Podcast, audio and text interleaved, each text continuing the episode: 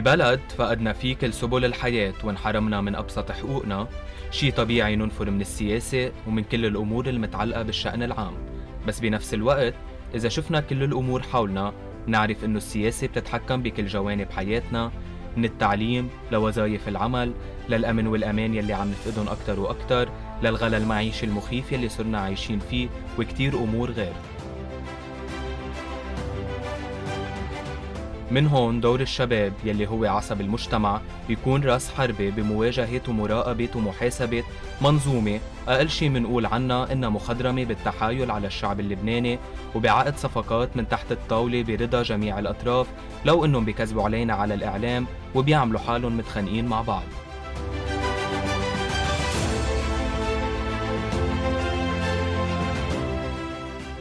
برنامج بوليتيكو شباب. معي أنا فؤاد بوغادر.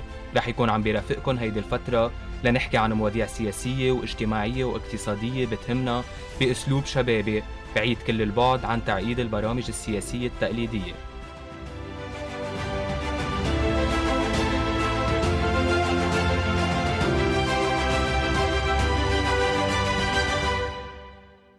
ضيفتنا بالحلقة الثالثة الصحفية ديانا مقلد. صحفية عندها أكثر من 25 سنة خبرة بالصحافة والإعلام وإعداد البرامج والأفلام الوثائقية وغيرها. تميزت بكتير من المحطات الإعلامية آخرها كان موقع درج يلي أسسته ديانا وزوجها حازم الأمين. كتير من المتابعين اللبنانيين والعرب بيلاقوا بدرج منصة مستقلة ما بتخضع للمال السياسي. تميز موقع درج عن غيره بأسلوب كتابة المقالات اللي بتعتمد على السرد القصصي أو ما يعرف بال storytelling. بيتميز موقع درج كمان إلى جانب تغطيته السياسية الواسعة دفاعه عن حقوق النساء والأطفال والفئات المهمشة كالمثليين الجنسيين والأقليات الدينية بكتير من البلدان.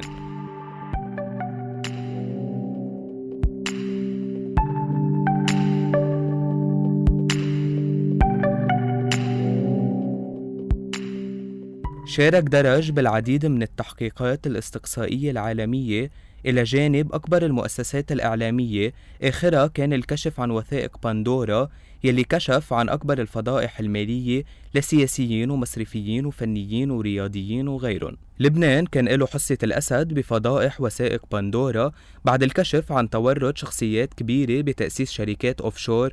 نذكر منهم رئيس حكومة تصريف الأعمال نجيب ميقاتي والرئيس السابق حسان دياب حاكم المركزي رياض سلامة المصرفي مروان خير الدين وغيرهم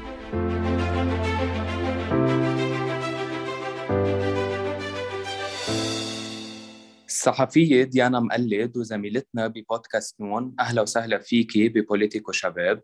خبرينا أكثر عن بودكاست نون النسوين نقدي شو بيعني هيدا الشيء؟ آه شكرا لك آه نون هو مساحة يعني نون هي نقاش نقدي نسوي. فهو آه، بودكاست فيديو بودكاست آه، عم بيحاول يطرح قضايا الجندر والنسوية آه، من زاوية نقاش نقدي خارج سياق تغطية الإعلام التقليدي اللي غالبا ما بيكون فيها تنميط أو هيك تسويق لمفاهيم مغلوطة عن الحقوق وعن المطالب النسوية.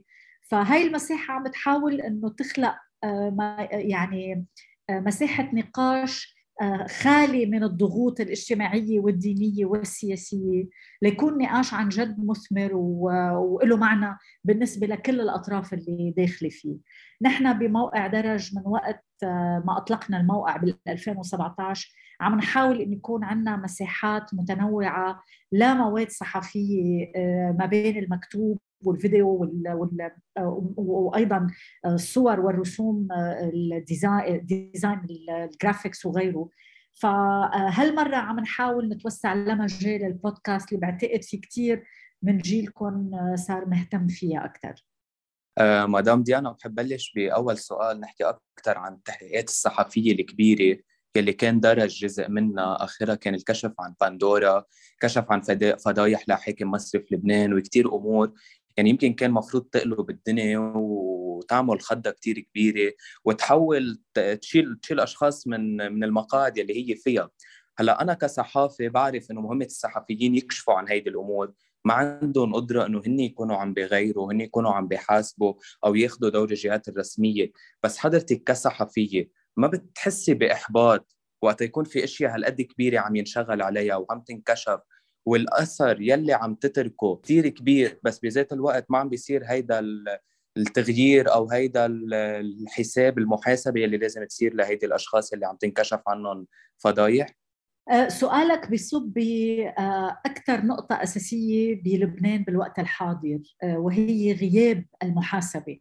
وقطع الطرق أمام العدالة وامام أو أمام انه القضاء ياخذ مجراه تجاه ملفات الفساد والزبائنية الموجودة بلبنان. آه، الصحافة عليها تكشف، الصحافة عليها تطلع الرأي العام وتسائل المرتكبين وتكشف ارتكاباتهم بشكل موثق وبشكل مهني. بيبقى في المحاسبة آه، بشكل أساسي عند القضاء، بشكل أساسي عند الناخب بالانتخابات. هالمسارات بلبنان معطلة لأسباب عديدة لأسباب تجذر الطبقة السياسية سيطرتها على كثير موارد بالبلد آه، قدرتها على ابتزاز المواطن اللبناني بلقمة عيشه. هلأ هل هالشيء بيشعرني بالإحباط؟ إلى حد ما بس ما بيعني ابدا إنه نوقف.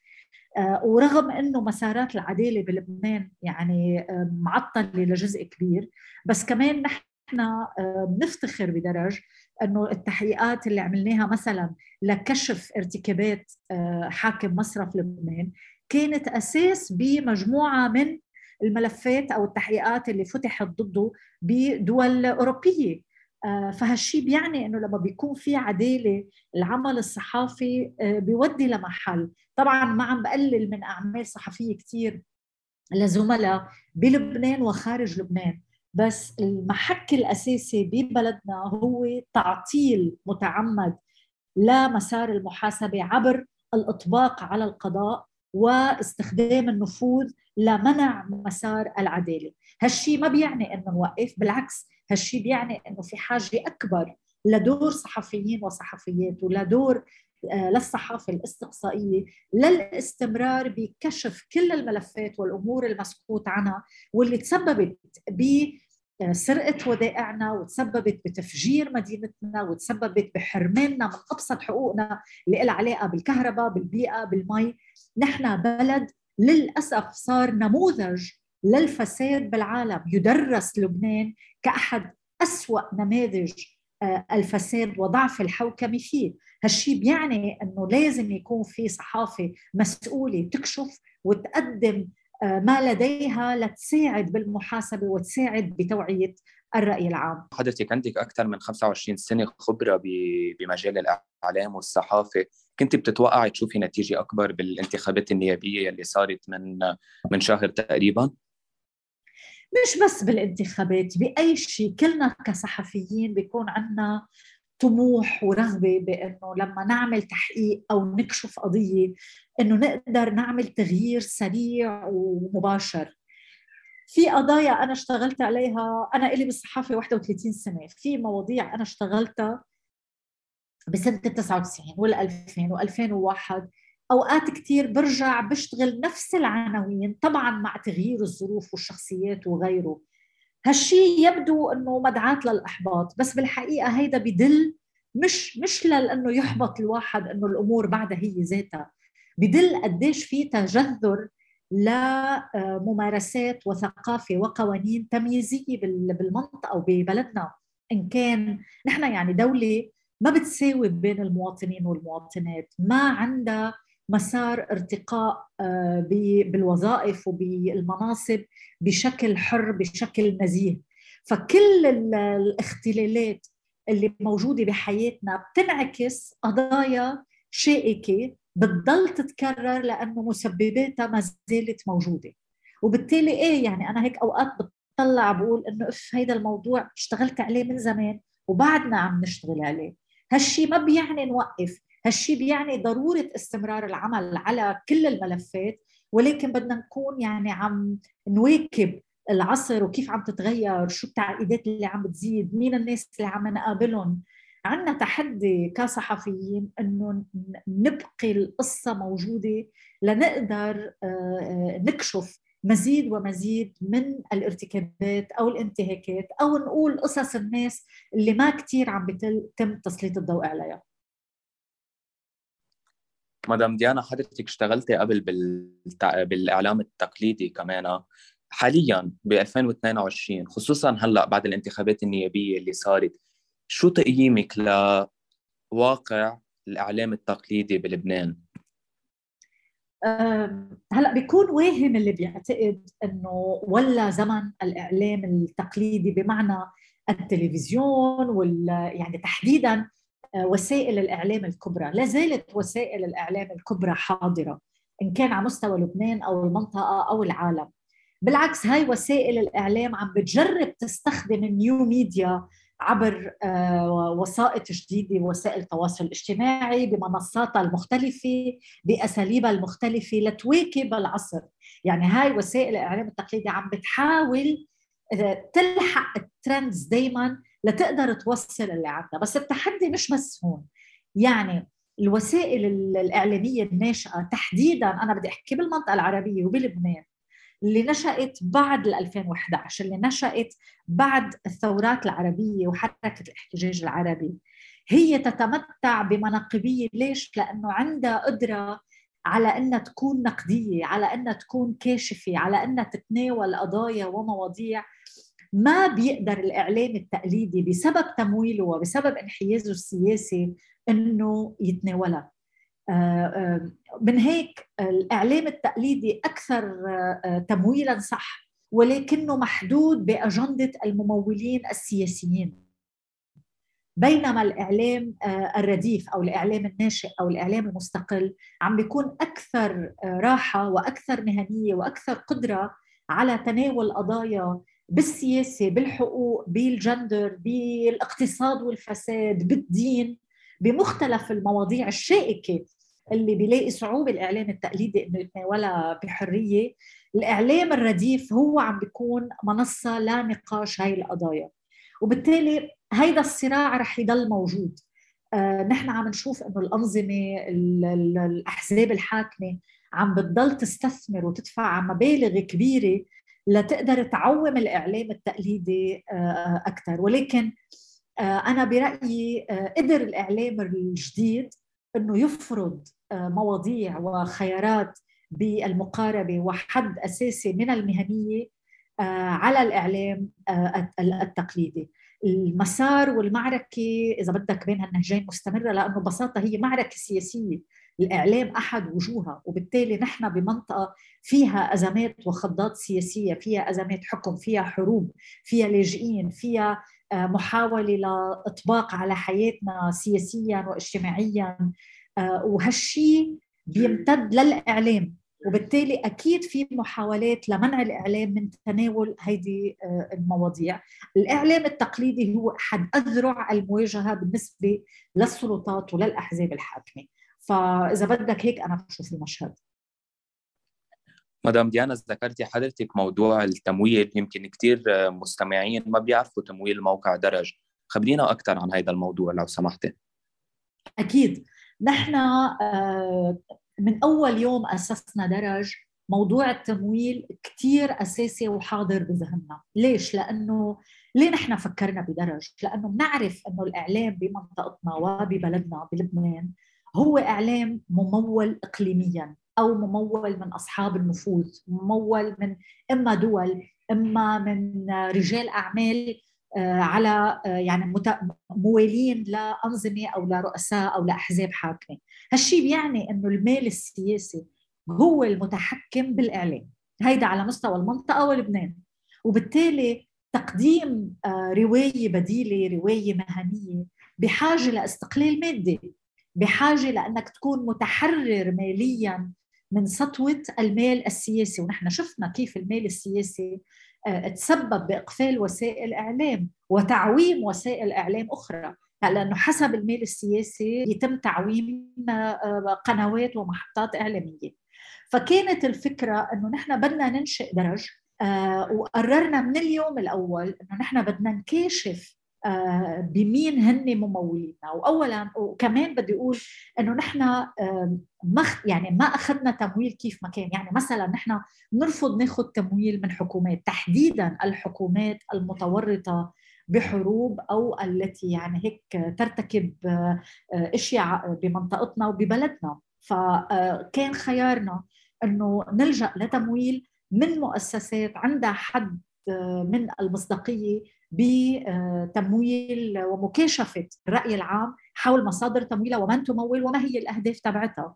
بالإضافة إنه نحن ما عندنا أي يعني ضغط تحريري من قبل المؤسسات أو اللي بنتعامل معها. ونحن حاطين على الموقع تبعنا من هي الجهات اللي بتمول درج بشكل أساسي اللي هي International Media Support IMS European Endowment for Democracy EED و Open Society Foundation OSF وحاطين هالشيء بالنسبة لنا كمان هيدي المؤسسات ما عندها أي يعني أي ضغط تحريري علينا ابدا. صفر صفر تدخل بسياستنا التحريرية.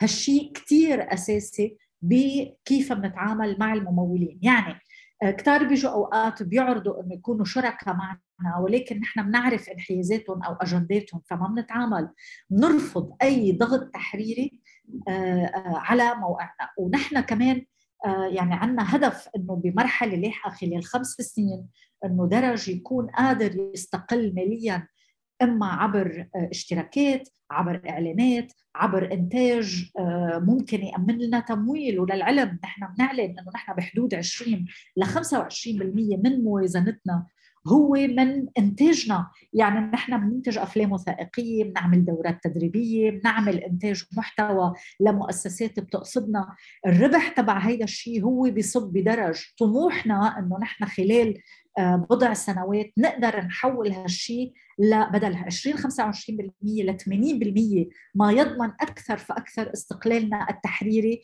استقلالنا المالي ليأمن استقلال تحريري. برجع بقول اللي عم جرب اشرح ولاقول فكرة أساسية لا استقلال تحريري من دون استقلال مادي، وهيدا لازم يكون أساسي بتفكير أي مؤسسة إعلامية ناشئة بتطمح لأنها تكون مستقلة. معروف عنك وعن درج اهتمامكم كتير كبير بالمواضيع النسوية وأكبر دليل يمكن بودكاست نون يلي انطلقت من فترة قصيرة. شو تقييمك للجمعيات النسوية بلبنان مثل كفا و50-50 وأبعاد وغيرهم بتشوفي إنه هن عم بيعملوا الدور يلي المفروض عليهم أو لا؟ بنشوف أكثر يمكن شغل عم يتضوى على ال social media عم يتضوى على الإعلام أو التغيير الفعلي أو الدور الفعلي تبعهم كتير محدود بعده لهلأ. آه هلأ المؤسسات اللي أنت ذكرتهم أنا ما بحطهم بسلة وحدة. كل وحدة شيء آه في منهم نحن عندنا شركات معهم في منهم بنلتقى بقضايا معينة في منهم ما في آه كثير يعني هيك تنسيق بيننا وبينهم مش لشيء بس كل مؤسسة من هيدول اللي ذكرتهم عندها مسارها يعني كفى بتركز على حماية النساء من العنف على قوانين حامية على أو... على مسودة جديدة لقوانين أحوال شخصية غير طائفية. وهيدا بالنسبة لنا كثير أساسي. لأنه أنا برأيي وحدة من أكبر المشاكل بلبنان اللي بتواجه النساء إنه قوانين الأحوال الشخصية بلبنان هي قوانين تمييزية طائفية ما بتساوي بين النساء والرجال. وهيدا مكمن الإجحاف الأساسي بالنسبة للمرأة اللبنانية. وبالتالي العمل على قوانين أحوال شخصية لا طائفية تساوي بين النساء والرجال كثير أساسي. وبالتالي هيدا نحن فينا نكتب قصة عنه بس مؤسسات حقوقية نسوية هي اللي بدها تشتغل عليه وتقدمه لمجلس النواب لأنه هيدا دورها بالتالي في كثير مؤسسات عم تعمل شغل جدي. في مؤسسات عم تعمل شغل إعلامي في مؤسسات يعني كل مؤسسة لها دور. أنا برأيي الحراك العام الحقوقي النسوي بلبنان هو ناشط. بيتفاوت من مؤسسة للثانيه قد يقع البعض في أفخاخ. ولكن في نقاش حيوي بلبنان بقضايا الجندر وقضايا حقوق النساء. عندنا مشكلة مع الإعلام التقليدي. لأنه بكثير من الأحيان مقاربات الإعلام التقليدي وبعض وسائل الإعلام التقليدية لقضايا الحريات والنساء تحديدا بتكون كارثية للأسف.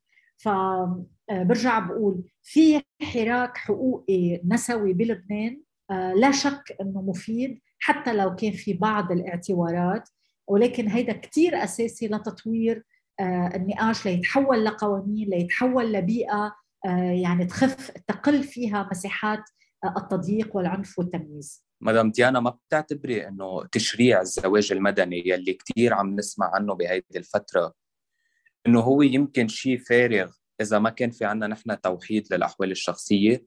وقد إيه ممكن يصير هالشيء بدل هالسلطة الدينية اللي كثير كثير قوية عنا بلبنان واللي هالقد عندها نفوذ مثل النفوذ السياسي ويمكن أكثر بعد؟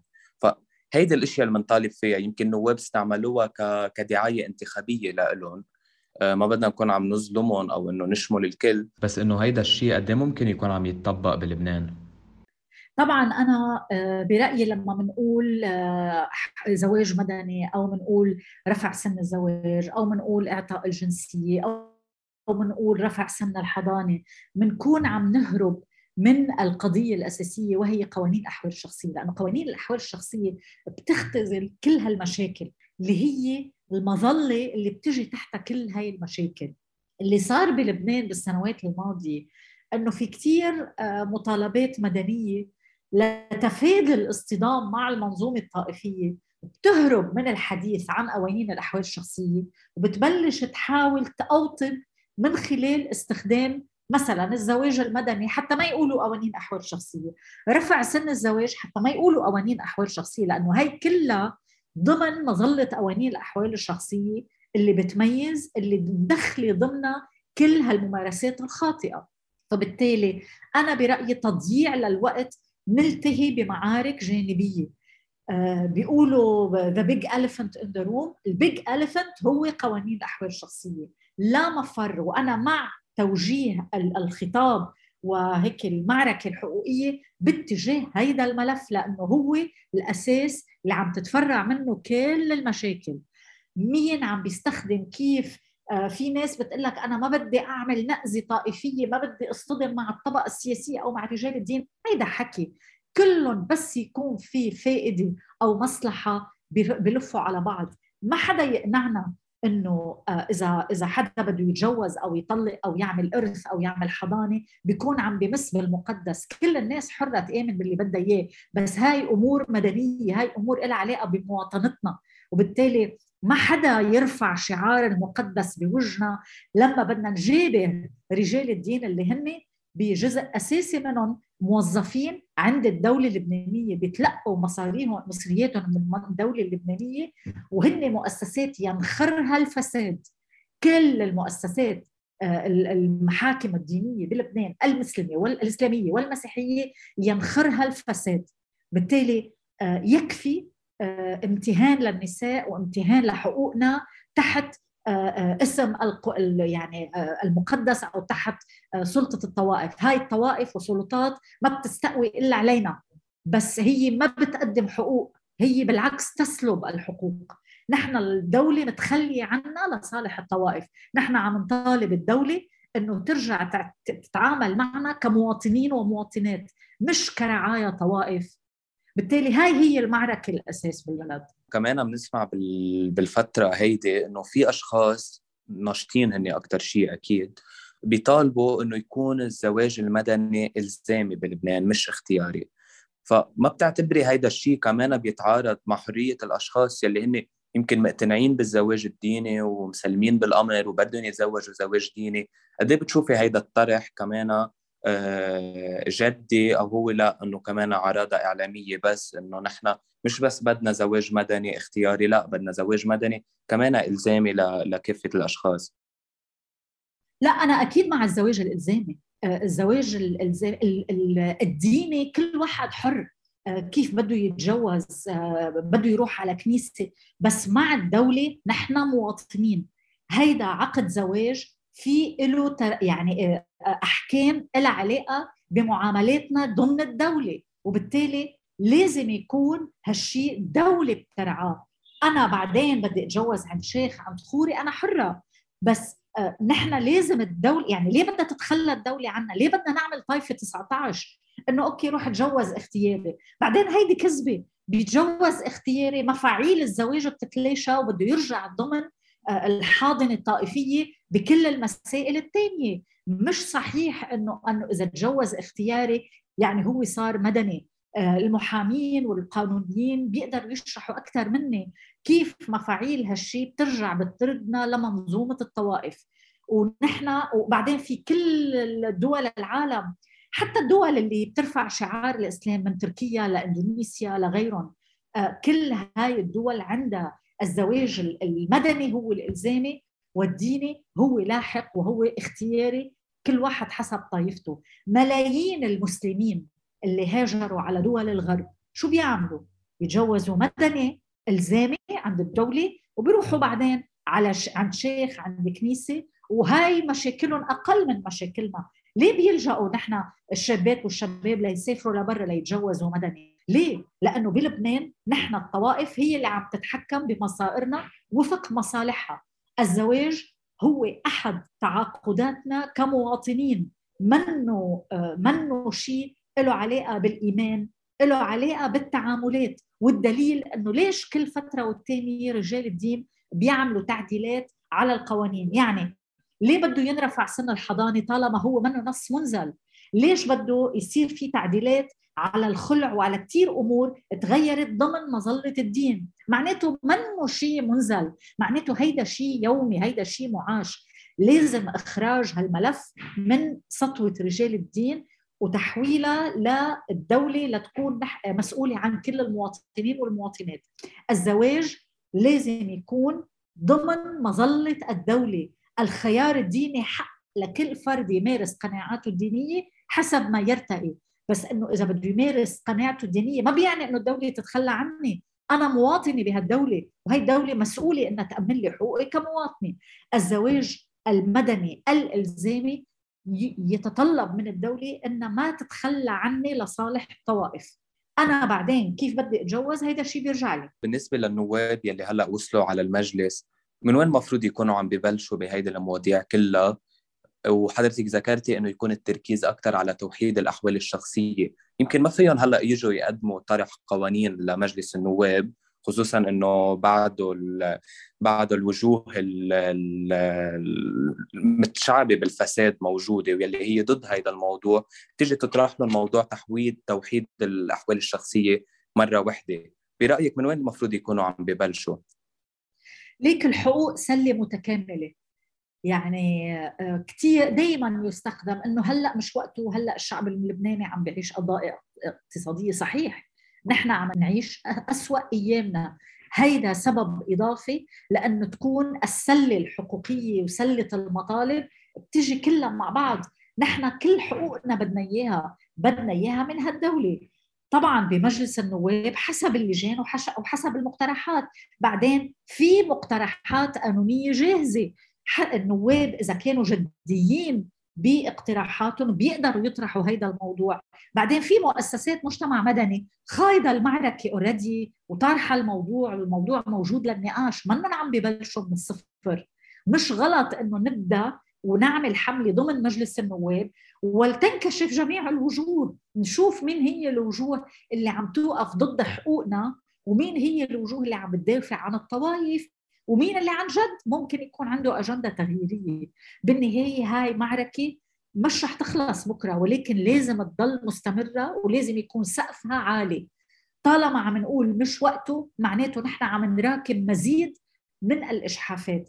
نحن اليوم بعدها في ست مكسر جسمها من كتر الضرب وتحولت على المستشفى لأنه إلها زمان عم بتعاني من العنف لأنه القوانين ما بتسمح لها تطلق بسهولة.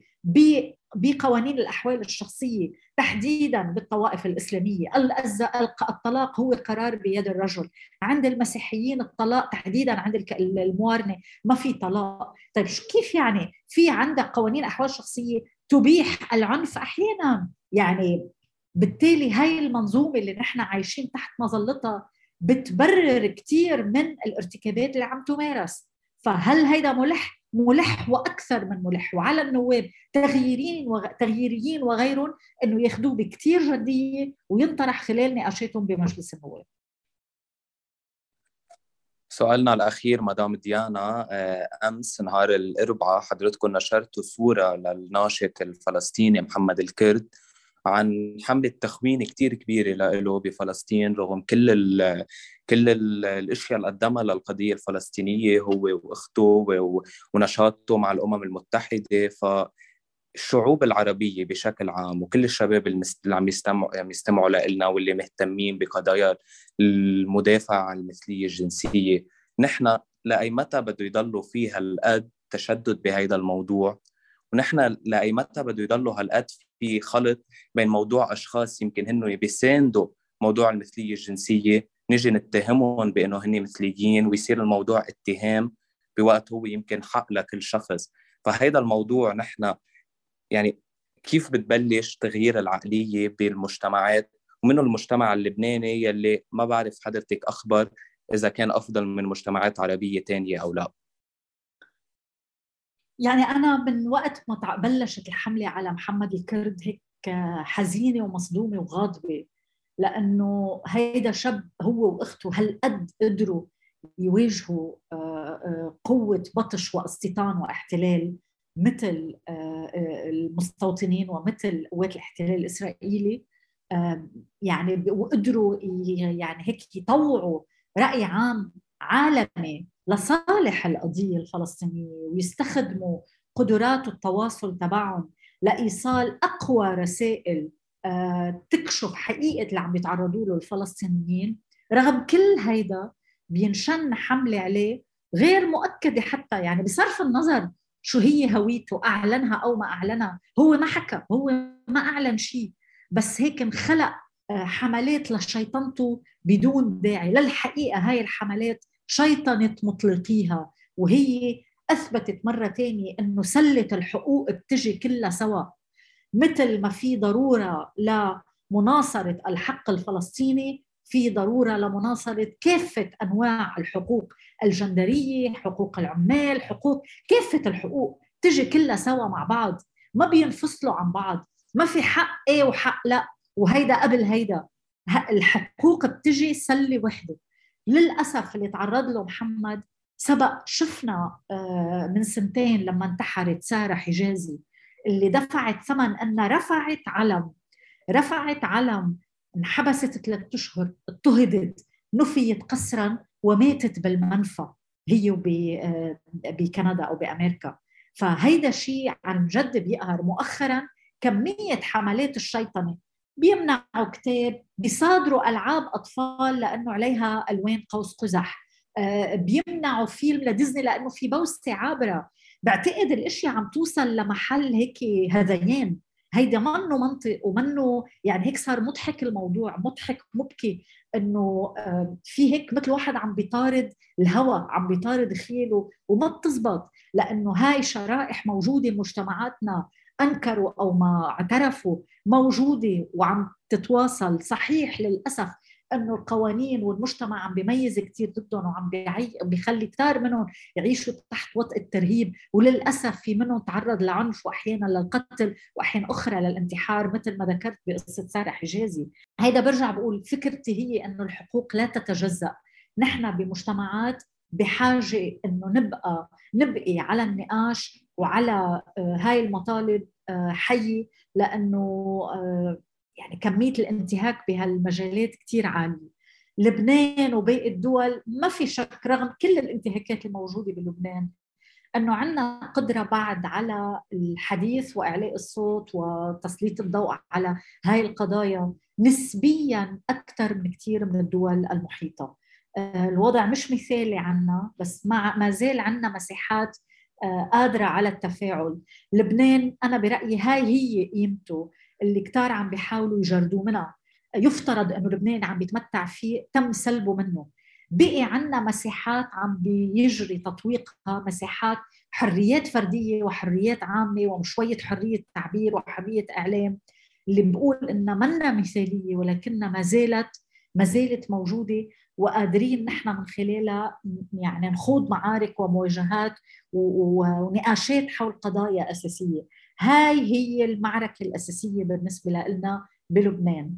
إذا خسرناها نخسر أي قيمة لهيدا البلد. كل شيء تاني ما بيعود له معنى مدام ديانا شكرا كثير لك نشكر وقتك ونشكر أجوبتك اللي كثير حلوة وعلى أمل نلتقي فيك بمرات جاية.